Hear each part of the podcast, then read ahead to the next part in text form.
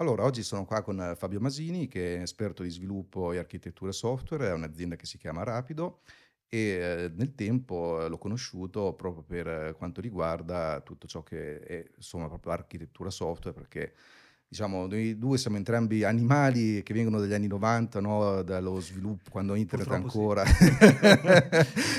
era ai primordi, quindi ancora giocavamo con uh, CD-ROM, uh, Esatto, masterizzatori, eh, forse magari anche prima Fidonet e tutto il Sì, resto. sì.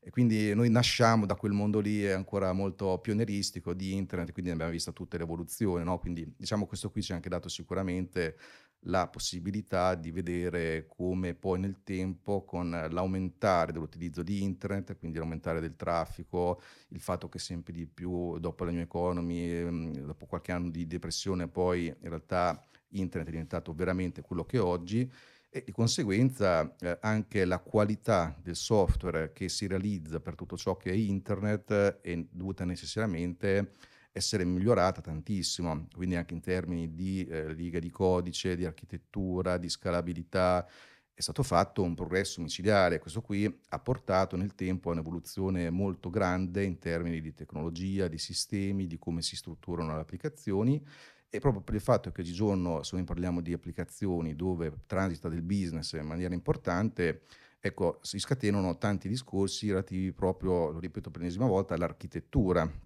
Quindi diciamo, noi quando parliamo di architettura parliamo di un qualcosa che è di ortogonale, nel senso è composta da tante dimensioni, no? E quando tocchiamo una dimensione, inevitabilmente andiamo anche a spostare qualcos'altro Sì. e di conseguenza eh, noi non possiamo avere tutte queste dimensioni al 100% della loro, diciamo, eh, potenza, no? Perché eh, poi si arriva sempre a dei limiti, o finisce il budget, o non c'è tempo, oppure non possiamo tenere conto di certe cose.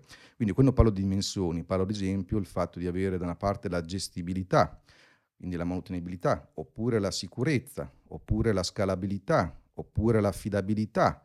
Quando tocchiamo una di queste dimensioni, assolutamente abbiamo un impatto sulle altre, perché se noi vogliamo un sistema che deve essere veloce, probabilmente eh, dobbiamo eh, scrivere in maniera più oculata il codice. Stessa cosa, se deve essere più mantenibile, va ragionato il modo in cui viene strutturato. Quindi da questo punto di vista è fondamentale questa parte qui di architettura, è quella che poi può, diciamo, andare anche in quella direzione dei cosiddetti requisiti non funzionali, no? che Mm. sono quelli che poi fanno veramente la differenza nelle applicazioni a parità di requisiti funzionali, perché eh, facciamo esempio un e-commerce, io posso avere il carrello, ma un conto è che questo carrello deve reggere 10 ordini al giorno, Certo. è un conto che deve reggere 10 al minuto, Sì, cambia completamente. come oggi. Ecco, appunto oggi, quindi proprio questo è il giorno più odiato Esatto.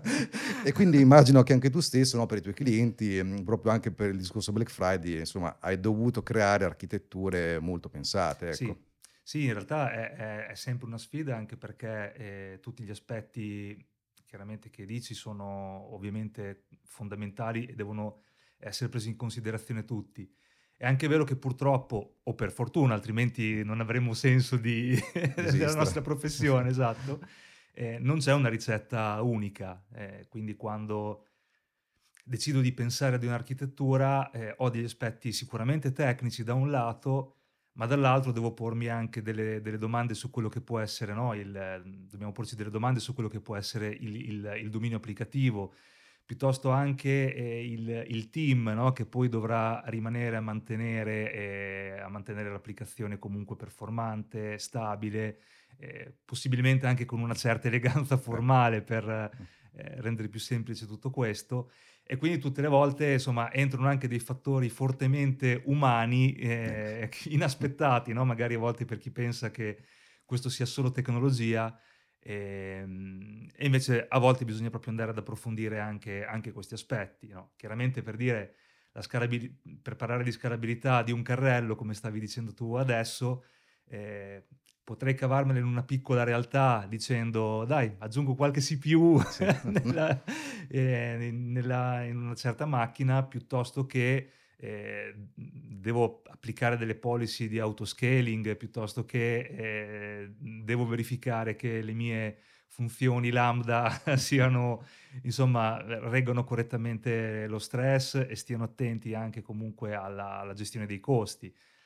Quindi insomma so, sono, sono, tematiche complesse che, come hai detto tu all'inizio, n- non siamo più, eh, ahimè, giovanissimi, quindi abbiamo avuto però l'opportunità di fare tanti errori anche sì. nel, nel tempo e ci siamo resi conto come a volte il fattore, cioè il fattore umano, sapere il team col quale collaboriamo è veramente fondamentale. E in passato ti dico anche mh, è capitato di aver visto, io non ne ho fatti, eh, per carità, errori ne ho fatti. Eh, capita magari no, di eh, scegliere per una determinata architettura, non so, eh, a microservizi, adesso è uno dei temi che va abbastanza di moda, Ehm, eh, capita di prendere strade che formalmente sono corrette, garantiscono stabilità, garantiscono eh, insomma tutto quello che poi può servire anche per l'evoluzione della nostra applicazione e poi magari mi ritrovo che per cultura del software eh, diversa da quella che potevo attendermi in un team di lavoro, eh, piuttosto anche proprio per, per caratteristiche, per eh, no, anche storia eh, del team di lavoro, bisogna un attimo correggere il tiro e trovare la ricetta giusta. Ecco. La difficoltà nostra è proprio questa. Dobbiamo sempre trovare eh, quella che può essere la ricetta giusta per la realtà in cui ci troviamo.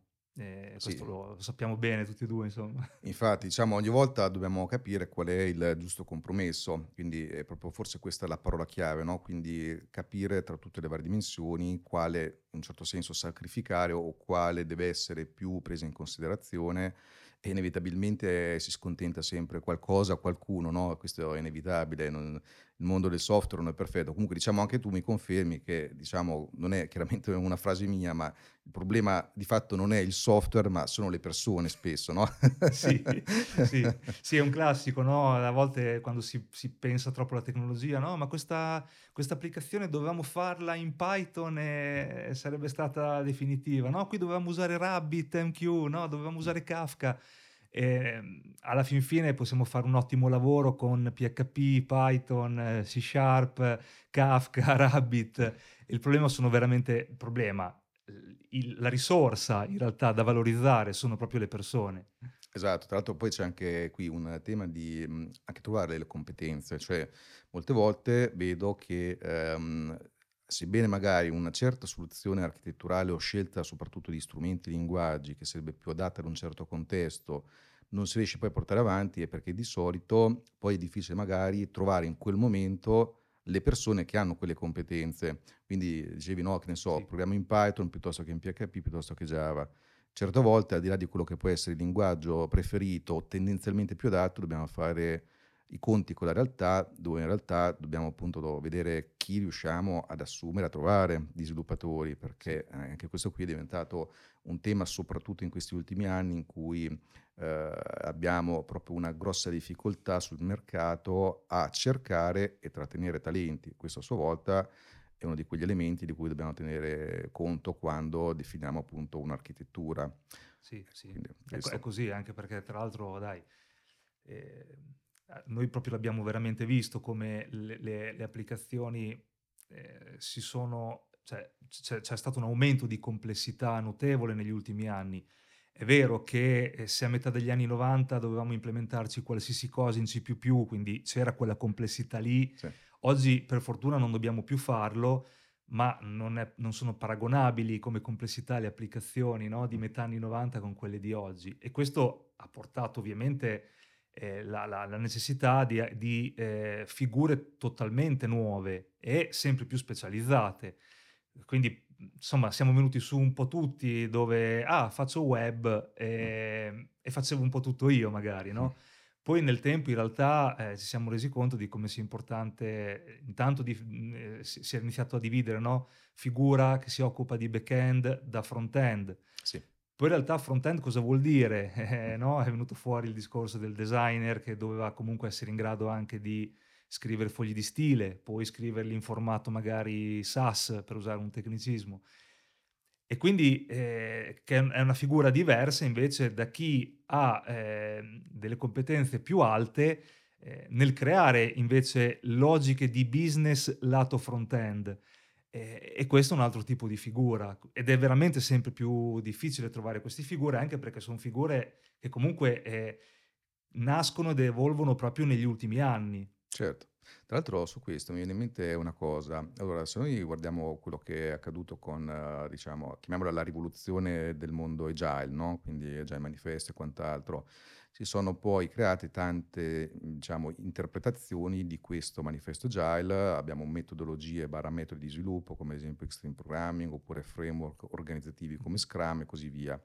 Ora, una cosa che eh, è emersa eh, da queste filosofie, da queste metodologie, è il concetto di eh, design emergente. Cioè, cosa significa? Che eh, se noi pensiamo al metodo di sviluppo, quello basato sul test driven development, no? Dove noi con continui esperimenti e refactoring andiamo di fatto a modellare quello che è eh, la struttura, l'architettura di un'applicazione in modo appunto emergente, cioè Ehm, se noi guardiamo quelli che sono più da questo punto di vista talebani, no? in questo senso qui, che ti dicono ah non devi architettare la tua applicazione, non la devi progettare, no? questo è quello che spesso eh, dicono quelli che sono appunto più fissati su questo argomento. No? E, però rimango sempre molto perplesso in questo senso qui, cioè è vero che con il refactoring continuo, test driven development e così via, noi abbiamo la possibilità di scrivere il codice in modo tale che sia facilmente ristrutturabile e quindi anche tutto sommato facile cambiare alcuni aspetti architetturali. Però mi è sempre sembrato come non avere ben chiaro qual è, la, qual è la direzione dello sviluppo. E quindi rimango appunto sempre molto perplesso quando si dice che eh, l'architetto non dovrebbe esistere in certi team di sviluppo. Io invece penso che sia sì. Eh, no? cioè, certe volte è anche chi dà il successo a un team di sviluppo in questo senso. No? Quindi anche qui ti è mai capitato di avere persone che ti dicessero ma guarda l'architetto per me non ci deve essere perché no?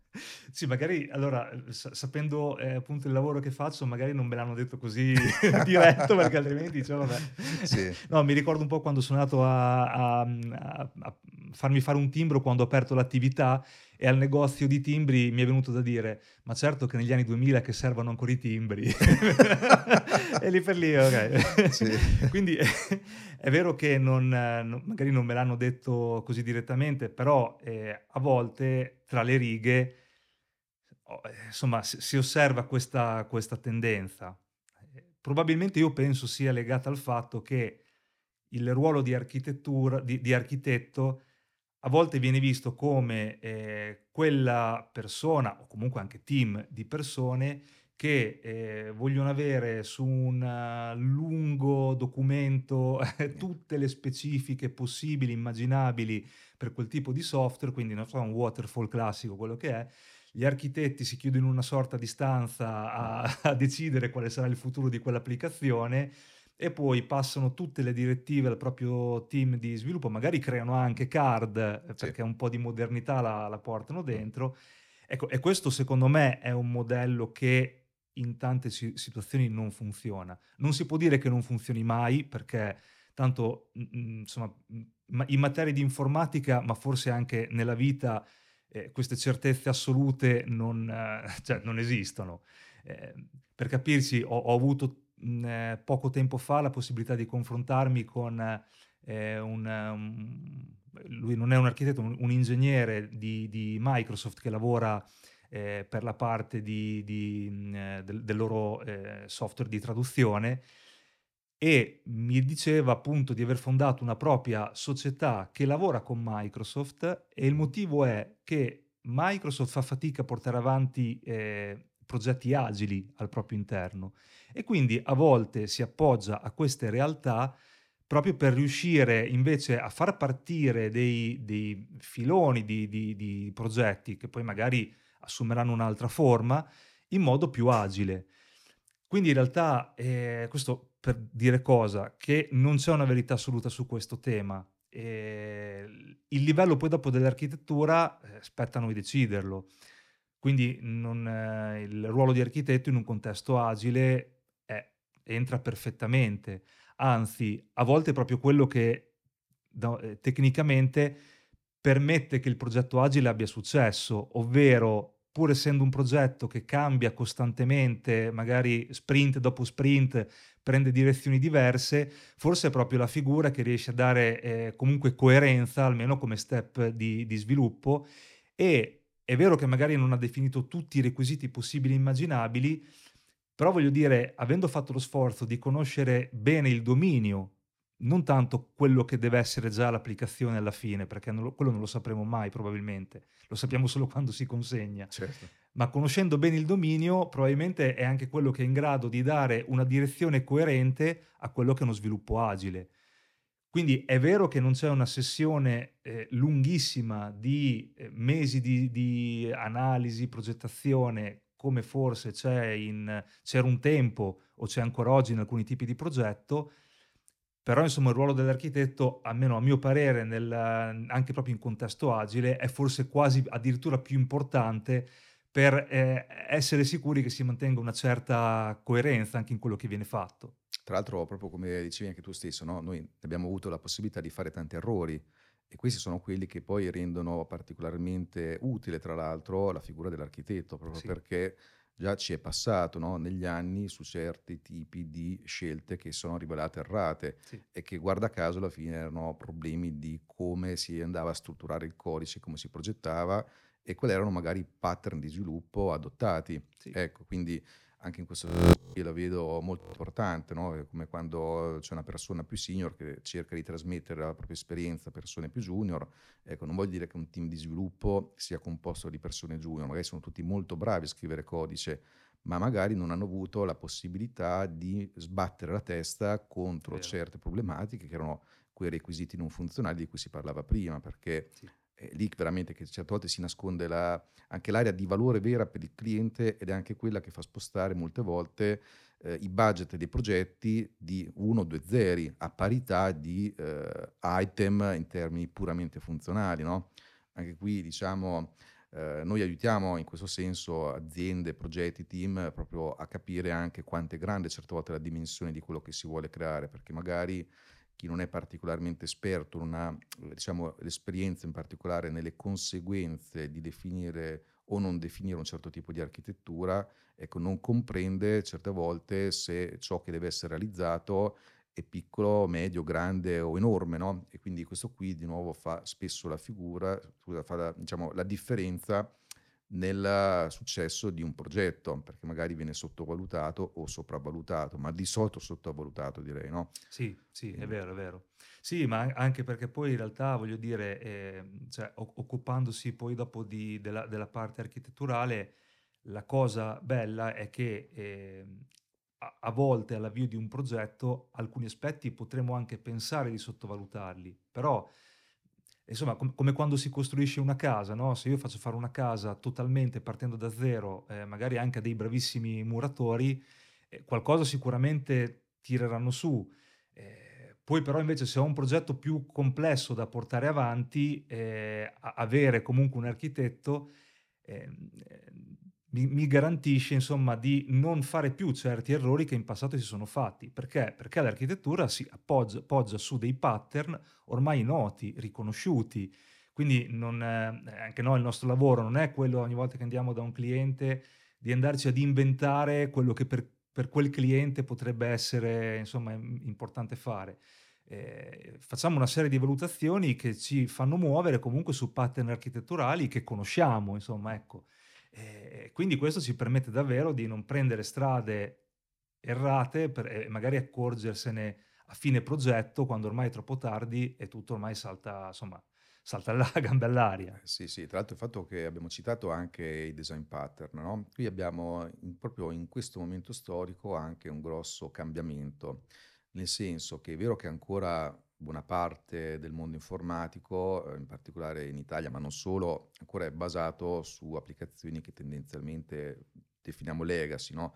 E così sempre sarà perché ancora oggi abbiamo le procedure dagli anni 60 in COBOL che fanno funzionare i conti correnti, quindi probabilmente le applicazioni di oggi ancora fra 20 anni in qualche forma forse sì, sì. nascoste da qualche parte dietro una qualche API ancora saranno lì. Però eh, appunto noi abbiamo conosciuto in questi anni tanti design pattern, li abbiamo strutturati, parliamo anche di design pattern che sono di tipo architetturale, barra framework come l'MVC o cose simili.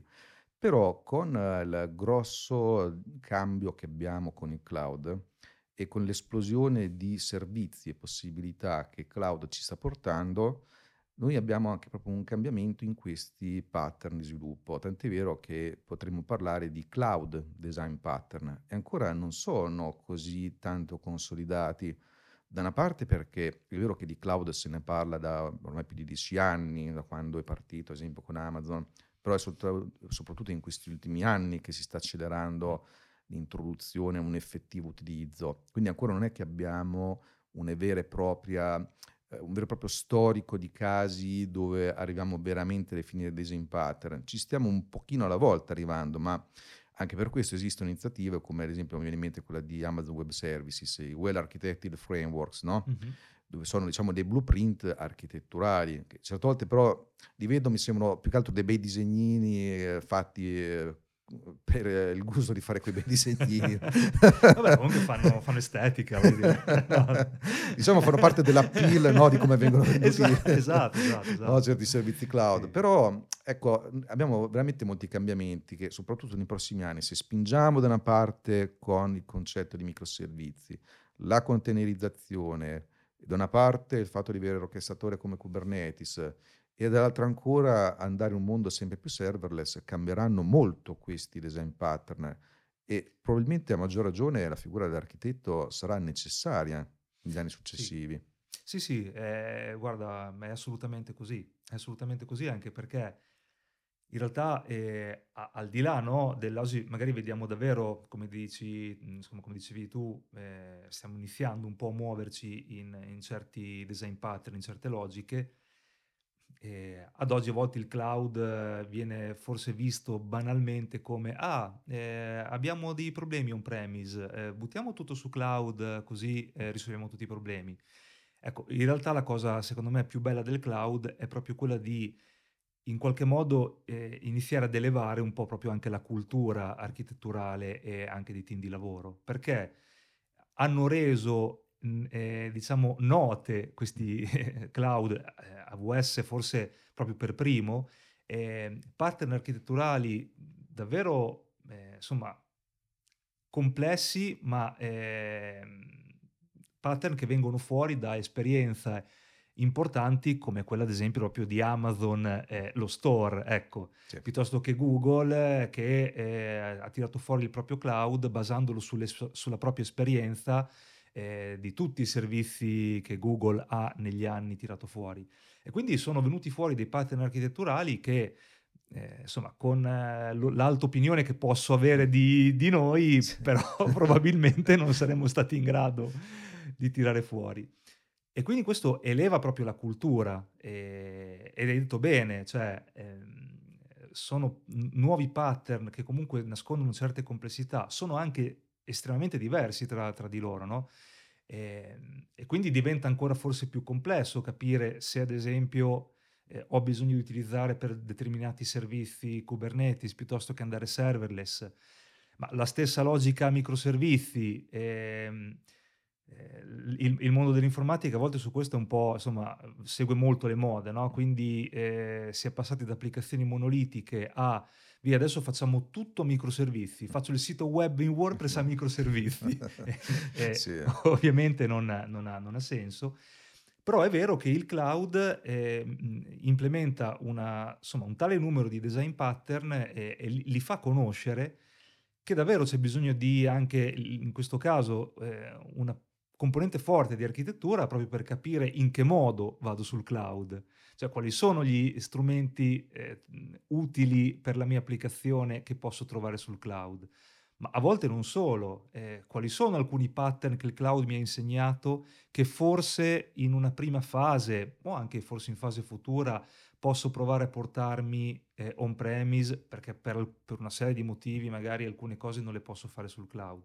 Insomma, quindi eh, sono, sono, tematiche eh, estremamente, insomma, cioè, so, sono eh, formative insomma, per tutti noi, ma eh, l'architettura è ancora più importante. Ecco. Assolutamente. Peraltro, proprio riprendendo anche i discorsi del cloud, l'architetto probabilmente evolverà come figura, eh, come del resto, anche tutto il resto del team di sviluppo è costretto a farlo, Anche per altri motivi, perché ad esempio nel momento in cui noi utilizziamo il cloud e lo utilizziamo nella sua vera definizione, quindi un qualcosa che è on demand, on prem, ehm, on, eh, diciamo, on auto provisioning e self-service, abbiamo la possibilità in qualsiasi momento di creare eh, all'improvviso nuovi costi, senza che magari ce ne rendiamo perfettamente conto. E tipicamente chi ha lavorato nell'IT, nello sviluppo, non si è mai posto particolarmente questo problema, no?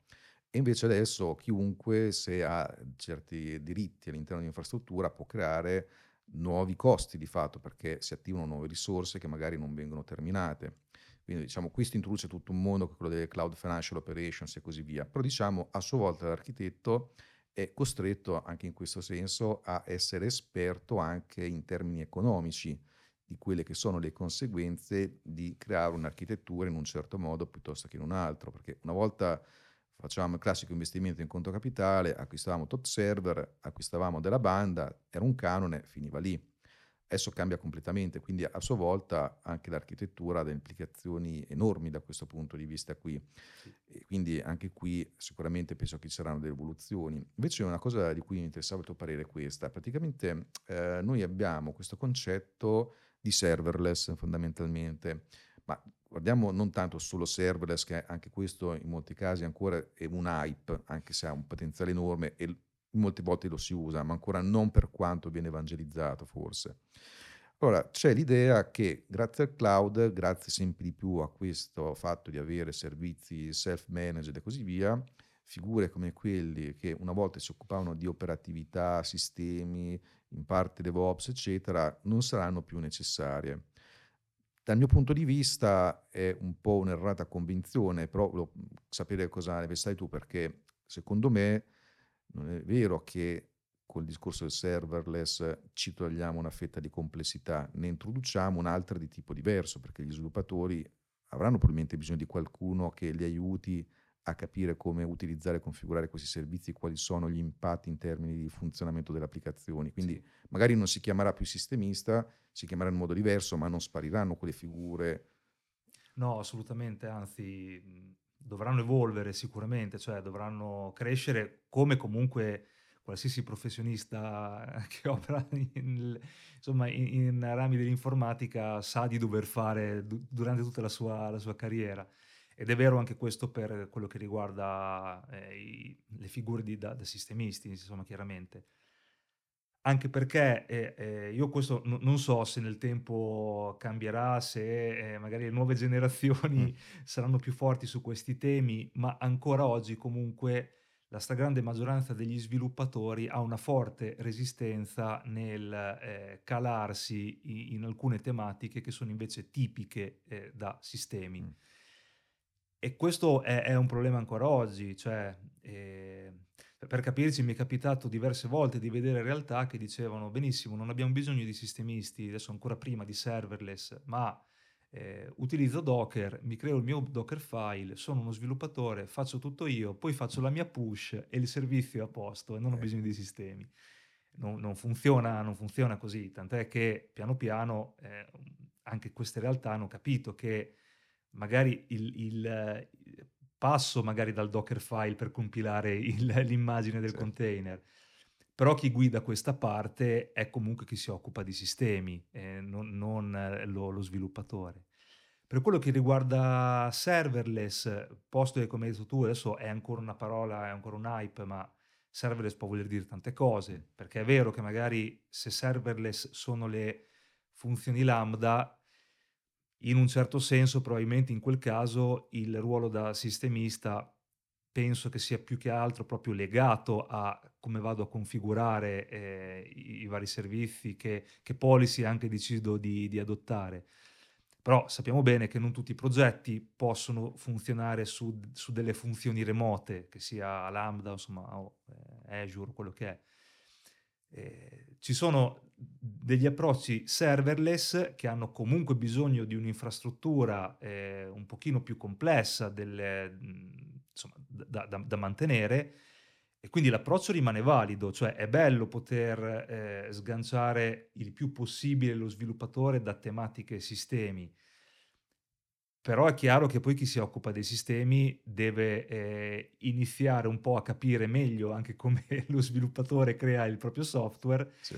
e capire come poi questo eh, insomma deve essere in grado di automatizzare anche proprio tutto il processo di, di deploy eh, e probabilmente anche se si lavora con, eh, con serverless.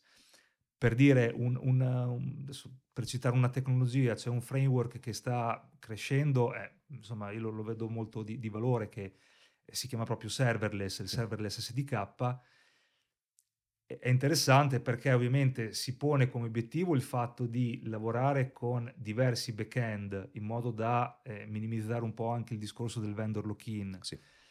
Poi però è anche vero che a seconda del back-end che decido di utilizzare, eh, insomma, vengono richieste delle competenze sistemistiche molto più alte di quello che probabilmente venivano- mi venivano chieste fino a pochi anni fa, dove tutto sommato, adesso senza banalizzare il, il lavoro, eh, che comunque è complesso, magari me la potevo cavare con una Linux box eh, Sì. LAMP, eh, per Eh, certo. capirci. Eh, Ecco. infatti, infatti.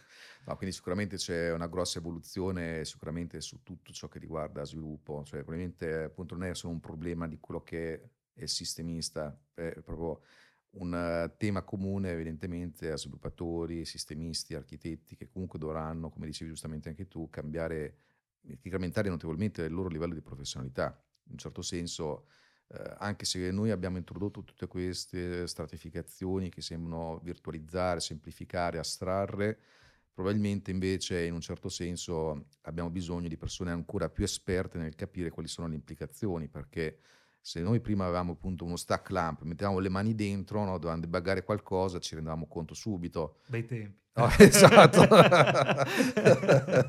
sì, infatti. È cambiato un po', diciamo, no? Quindi adesso, ad esempio, quando vedo, che ne so, degli sviluppatori che non capiscono cosa diavolo sta succedendo nel loro container, no? Che non hanno neanche idea che esista, che ne so, il Docker Inspect, oppure lo fanno, ma poi non si rendono conto di quella spataffiata che viene fuori, cosa vuole dire, no? E quindi anche semplicemente dove andare a manina a prendere certi eh, elementi del container, cosa succede dentro il container. Quindi in realtà sta elevando le competenze un po' ovunque, fa ancora di più la differenza tra eh, sviluppatori che possono essere produttivi e chi invece farà sempre più fatica. Quindi probabilmente questo qui, anche ricollegandoci prima, è un altro di quegli elementi che rendono, soprattutto in questi ultimi anni, sempre più difficile trovare e trattenere persone che abbiano talento barra esperienza in questi temi. Sì. E probabilmente anche gli stessi architetti saranno sempre più difficili da trovare a questo punto, mi immagino. Sì. Assolutamente, ah no, no, ma è, è- così. E- eppure appunto eh, sarà sempre più importante perché comunque sia è inevitabile. Poi progetti di una certa dimensione, proprio perché come dici è, è come sai anche perché sappiamo bene la difficoltà eh, di trovare certe figure, inevitabilmente sappiamo che i nostri progetti verranno sviluppati per buona parte da figure junior, cioè, e, Sì. E non ci si fa nulla, questo è così, cioè, eh, non- eh, per, per quanto le- la cultura software possa eh, evolversi negli anni, succederà di sicuro, aumenteranno anche le complessità. Quindi eh, ci dovremo sempre basare anche su figure junior per portare avanti progetti di una certa dimensione. E quindi spetta poi, io penso proprio principalmente a chi si occupa di architettura, garantire il fatto che ehm, l'eventuale inesperienza di figure junior, anche se di valore comunque sia, eh, non abbiano un impatto devastante su Mm. quella che poi è l'applicazione. Eh, questo è, è un tema, è un tema fondamentale, cioè forse proprio la, la- la cosa più importante che oggi può fare chi si occupa di architettura del software è creare quello strato di complessità in modo tale che poi il lavoro degli sviluppatori sia eh, il più semplificato possibile. Ecco, penso sia la cosa, la sfida più, più grossa. È vero, tra l'altro quello che dici, eh, se noi abbiamo pa- parlato tanto del futuro, cloud, serverless, eccetera, però appunto ritorniamo nella realtà, no? Come dici tu, che sappiamo poi veramente no, che team di sviluppo come sono composti per tanti motivi. Ora, in realtà noi anche eh, proprio a livello di architettura e di gestione lavoriamo molto per eh, contenere il debito tecnico e questo è buona parte in realtà del lavoro quotidiano. Sì. che poi si usino certi pattern, certe architetture o il cloud o non il cloud eccetera.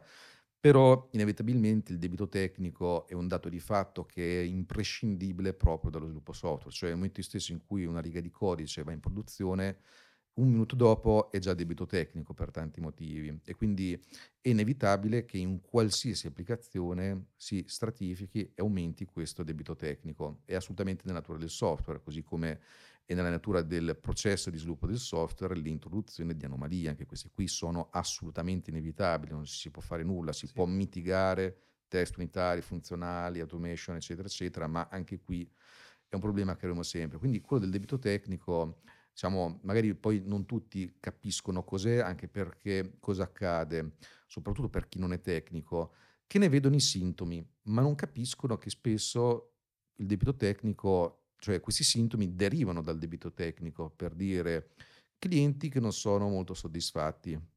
Perché? Perché magari l'applicazione non risponde nei tempi dovuti, oppure risponde ma ogni tanto funziona male, oppure eh, problematiche di vario genere, oppure vediamo che ne so, utenti interni dell'azienda che richiedono modifiche, manutenzione alle proprie applicazioni già realizzate, no? E cosa succede? Che eh, magari se nei primi tempi introdurre dei cambiamenti in queste applicazioni tutto sommato era rapido, poi più si va avanti nel tempo e più vediamo che il lead time, cioè il tempo tra la richiesta e quando va in produzione, in alcuni casi diventa sproporzionata e gli utenti interni dell'azienda, diciamo i committenti, oppure se è un cliente esterno che si rivolge a un sistema integrator, un'azienda di consulenza software, si chiedono ma perché sono diventati lenti. Ma perché quando mi sistemano questa cosa se ne spacca un'altra? E magari già sistemata prima, che avevamo già corretto. Ma noi abbiamo a che fare con degli stupidi, cioè i programmatori no? Oh, questo in realtà è tutto debito tecnico. Quindi noi anche quando parliamo di architettura, in realtà poi dobbiamo fare in modo di eh, costruire delle architetture che si possano rifattorizzare facilmente, che cerchino di far sì che questo debito tecnico non si accumuli o quando si accumula dobbiamo ripensare a nuovi design pattern, come introdurli. Anche qui c'è un lavoro molto importante per sì. chi si occupa di architettura, no? È vero, è vero. Infatti, no, no, questo è un punto, è un punto fondamentale. E hai detto bene, no, che a volte è, è il, magari anche gli, so, un owner di un progetto, comunque le aziende stesse, eh, che magari non, giustamente non, non, provengono da una cultura importante del, del software, eh, sono, sono, tematiche che no, tipicamente l- il concetto è come io se acquisto un'automobile e, e se ho un problema nello sterzo la porto indietro e me la sistemano perché è ovvio che non ci debba essere un problema. Il problema è che il, la produzione di software non è un processo industriale, si può cercare di industrializzare alcune sue parti, ma non è un processo industriale, è un processo fondamentalmente creativo. Il processo creativo porta a debito tecnico, eh, c'è poco da fare. E, ehm, e quindi eh, con questa consapevolezza, hai detto bene, cioè, poi lo sai, lo sai bene, l'architettura è, è, quella che può in qualche modo salvare, mitigare questa, insomma, questa verità ineluttabile. il debito tecnico c'è, i bug vengono introdotti, non, non c'è nulla da fare. È chiaro che, ecco, questo però fa, fa, capire una cosa, cioè fa capire che se è vero che eh, nel pezzo di software che sto sviluppando, non volendolo, ma posso permettermi qualche errore, posso dover eh, rifattorizzarlo senza troppi pensieri, questo non è vero per l'architettura, cioè io l'architettura posso fare degli aggiustamenti, però insomma quando do una forma all'applicazione che sto, che sto sviluppando proprio a livello di architettura, devo stare, insomma, mi è richiesto un, un, uno sforzo eh, molto più importante perché un errore poi sull'architettura non è più debito tecnico, diventa eh, chiamiamo, un altro, chiamiamo un'altra realtà che ci, ci, tolga fuori da questo impasse. Cioè, eh, il software molte volte dopo richiede una quasi totale riscrittura se ho sbagliato l'architettura. Quindi diciamo così, l'architettura mi, mi, permette davvero di limitare il debito tecnico, ma l'architettura non deve cercare di non partire già con un forte debito tecnico. Ma per fare un esempio, eh, mi è capitato proprio no, eh, recentemente eh, una realtà peraltro importante del territorio sta pensando di eh, iniziare a ristrutturare il, eh, insomma, il proprio flusso produttivo eh, basandosi su microservizi. Si è deciso in quel caso di ehm, utilizzare Rabbit come eh, message broker per la interoperabilità, per la comunicazione tra i vari microservizi e ehm, nel nome degli exchange, adesso è un tecnicismo, mi rendo conto, ma nel nome degli exchange eh, si è iniziato a mettere il nome del microservizio che sta in ascolto di quel tipo di messaggio. Io se inizio a fare questa cosa, in futuro poi, eh, quando mi cambiano delle logiche di, di routing o comunque devo andare a, eh, insomma, a cambiare forma di quello che sono i microservizi stessi che ho implementato, si pone un problema enorme, perché di fatto ho, eh, diciamo così, blindato la mia architettura con lo sviluppo software di quel momento. E questo è un grave errore, ecco. Quindi insomma eh, il, tema, il, tema, è veramente complesso perché il, il, chi si occupa di architettura deve veramente essere eh, più che certo eh, che in qualche modo non sta vincolando la propria applicazione a dei pattern errati. Sì, eh, no, questo infatti è veramente difficile, molto. E anche questo a sua volta è no, una considerazione per quanto diciamo prima, ad esempio sul TDD è vero che eh, sviluppando puoi fare continuamente refactoring, ma a un certo punto prendi delle decisioni e queste decisioni di fatto sono una progettazione per la quale poi dopo ti puoi pentire amaramente. E di nuovo la figura dell'architetto si rivela fondamentale all'interno di un team. E peraltro anche qui ci sono delle tendenze, no? tu prima parlavi infatti della sempre più elevata specializzazione ed è infatti una cosa assolutamente necessaria. D'altra parte ci sono altre situazioni in cui si cerca di costruire dei team generalisti, diciamo così, dove c'è qualcuno diciamo, con competenze tendenzialmente orizzontali, poi più bravo su un certo argomento, eh, vengono definiti T-shaped, no? competenze a forma di T, quindi dove c'è comunque una competenza principale.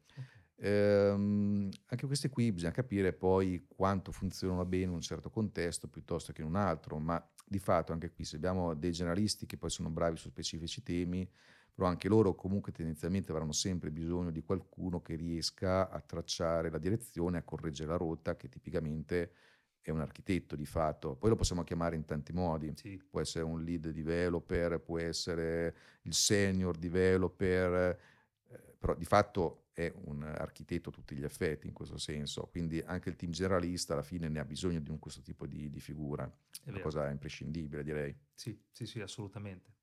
Ne, ne, ha, ne, ha, bisogno e come dicevi tu è anche proprio consapevolmente anche del fatto che comunque sia il, il ruolo di architetto eh, penso che venga un po' fuori anche dalla nostra chiacchierata, no? come sappiamo è comunque importante, eh, a volte e, e, e, soprattutto quando cerchi poi una figura anche un po' particolare, a volte fai anche fatica a capire se la persona che hai davanti eh, cioè, davvero mh, mm, mm, eviterà che la, la, il tuo progetto prenda delle strade errate.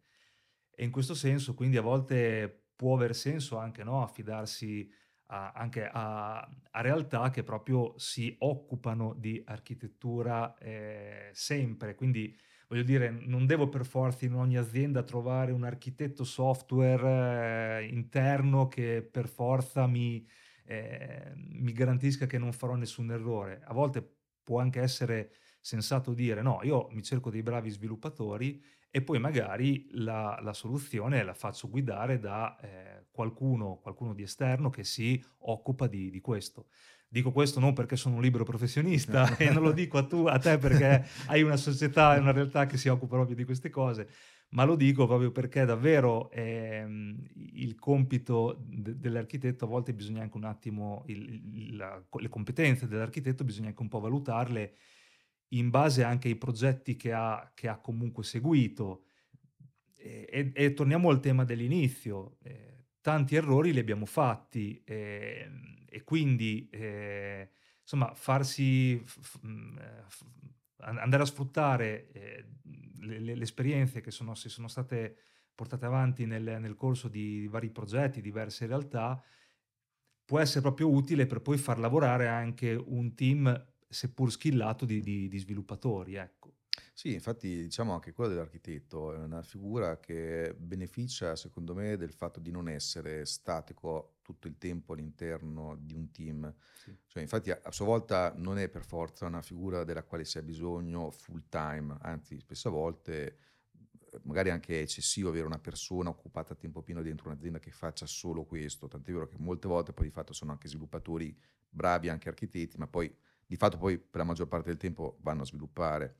Allora, proprio il fatto di non essere all'interno sempre dello stesso gruppo di progetto, ma di avere la possibilità di vedere tante situazioni nel tempo, io penso che sia un grosso vantaggio, soprattutto per figure di questo tipo qui, che possono appunto fare molta esperienza, eh, anche sperimentare, fare errori e correggersi e quindi aumentare la loro esperienza in tante situazioni, in aziende, in contesti differenti, in modo che poi con tutto ciò che raccolgono in queste differenti situazioni possono impollinare altre aziende con ciò che hanno imparato. E questo va contro quella strategizzazione che io invece vedo molto nelle aziende che sviluppano un proprio prodotto, un prodotto per conto terzi, che però lo fanno un po' con lo stampino, diciamo, no? Sì. Quindi infatti cosa accade? Quando io per qualsiasi motivo eh, vedo all'interno di un'azienda che può sviluppare un proprio sistema oppure una propria piattaforma SaaS, gli sviluppatori sono sempre loro, vedo che c'è una certa differenza rispetto anche ai miei stessi sviluppatori che invece sono costretti in un certo senso a cambiare spesso È contesto, no? E come si può combattere questa strategizzazione? Mi sa che è un po' difficile.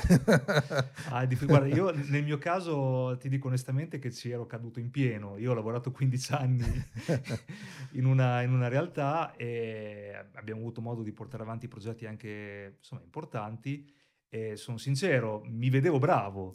Poi in realtà quando sono uscito mi sono messo in proprio, ho iniziato, come hai detto tu prima, no, a lavorare in contesti diversi, con realtà diverse mi sono davvero guardato indietro e ho capito che ero proprio caduto in pieno in questa insomma, trappola della staticizzazione. E eh, in realtà poi dopo no, ti capita, ti rivedi il film, no? ti capita di rivalutare anche certe scelte che hai fatto, poi per carità si deve sempre guardare avanti e, e quindi ti, ci si rende davvero conto di, di, questo, di questo problema.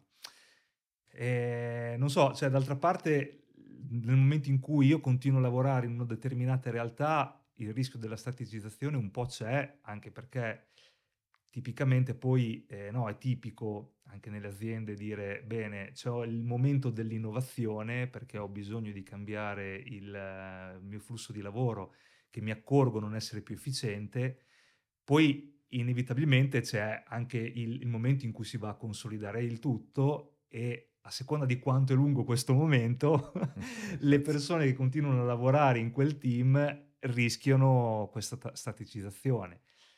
È chiaro che la si può combattere probabilmente con un po' di sano, eh, voglio dire, eh, insomma, sana curiosità personale e quindi cercare comunque anche in un progetto che magari ha già raggiunto una sua maturità, eh, andare ad intervenire e sempre guardarsi, guardarsi attorno e una cosa fondamentale è quella di avere anche, eh, insomma, proprio rapporti con altri sviluppatori, eh, no? come possono essere anche al... Adesso fa, hai fatto l'esempio di eh, membri del tuo team che trattando clienti diversi hanno inevitabilmente un certo tipo di, di crescita. Ecco, eh, anche team magari statici che hanno la possibilità di confrontarsi con team più dinamici, secondo me insomma c'è, c'è uno scambio interessante perché probabilmente i tuoi sviluppatori, diciamo così, sono molto più dinamici, ma non sono abituati a portare avanti progetti più lunghi e con continue manutenzioni, perché comunque sono molto più sul pezzo, devono Sì, sempre sì. stare attorno a, a- a- attenti a innovazione, a dove, insomma, nuovi hype per valutarli e così via. Probabilmente questa eh, unione tra un team fisso in un'azienda che invece deve insomma, mantenere una certa rigidità e un team invece più dinamico, più attento a certe tecnologie, probabilmente porta veramente i risultati migliori perché eh, si, si riesce, ver- vengono veramente fuori innovazioni che possono fare la differenza nella eh, evoluzione di un progetto che comunque giustamente cresce in modo più lento. Oh, sono contento che mi dici, che mi confermi questa cosa perché... No, ma è così. no, cavolo, è una cosa molto importante infatti questa perché probabilmente proprio eh, penso che hai proprio ragione, che, avere team, no, abituati a ragionare anche in modo un po' diverso, a lavorare un po' in modo un po' diverso, ehm, faccio una bella unione, posso avere un grosso beneficio a entrambi e poi di fatto chi è il committente o chi insomma beneficia del software che poi verrà prodotto. Ecco, questo lo vedo come un elemento distintivo sicuramente, ma eh, questo è utile. Ma ehm, ecco, proprio pensando anche ai team di sviluppo, no? Eh, appunto, il compito dell'architetto poi è guidare un po' anche certe scelte, eh, certe diciamo, decisioni che vengono prese. Eh, nella tua esperienza, quali sono gli errori più frequenti che vedi applicare in qualche modo da chi sviluppa appunto un team interno o esterno che sia, che però appunto non abbia competenze da architetto? Ma guarda, allora, eh, i primi due errori eh, li, li- li- li- te li cito tutti e due insieme perché non so quale sia il più grave tra i due, Mm, ecco. Eh, eh, ed è già un po' venuto fuori dalla nostra chiacchierata, almeno quello che eh, lo vedo io, eh.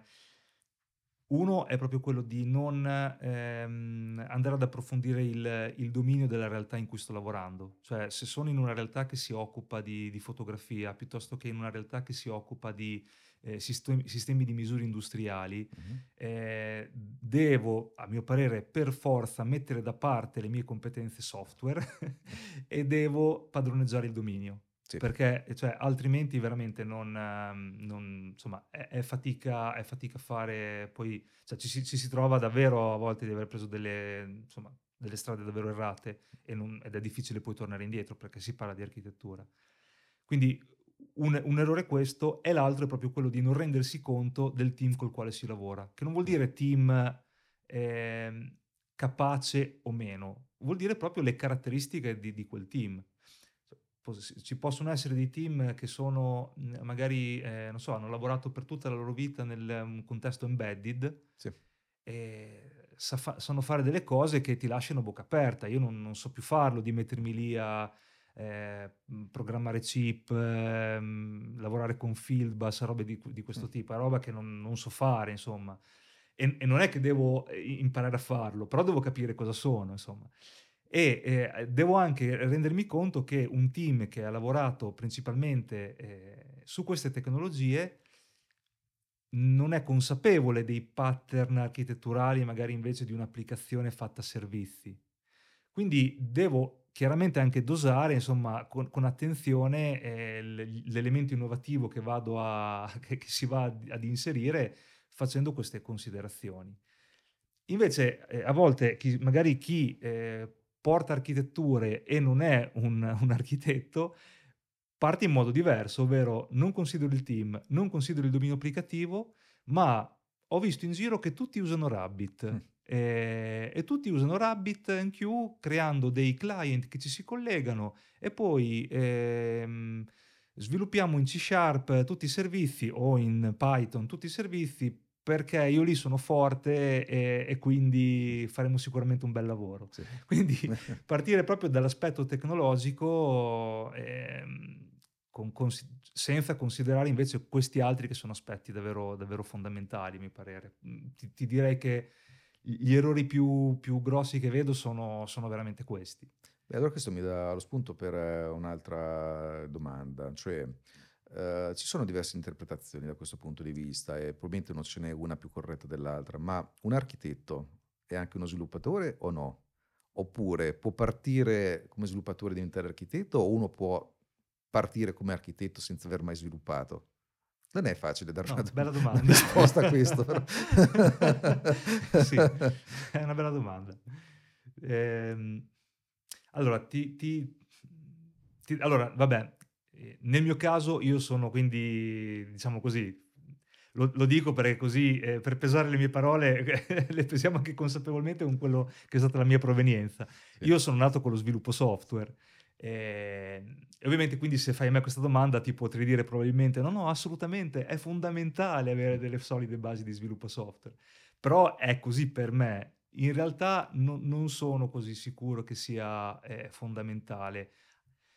Sicuramente delle, insomma, delle mh, competenze tecniche bisogna averle, però probabilmente non è necessario essere quello sviluppatore bravo ovvero quello che testa bassa sulla tastiera, migliaia di righe di codice, esegui, e il, il, eh, compila e il progetto compila e parte. Sì. Okay? Io per dirti non sono mai stato così. Quindi probabilmente non, non, non occorre essere eh, lo sviluppatore fenomenale per poi diventare architetto.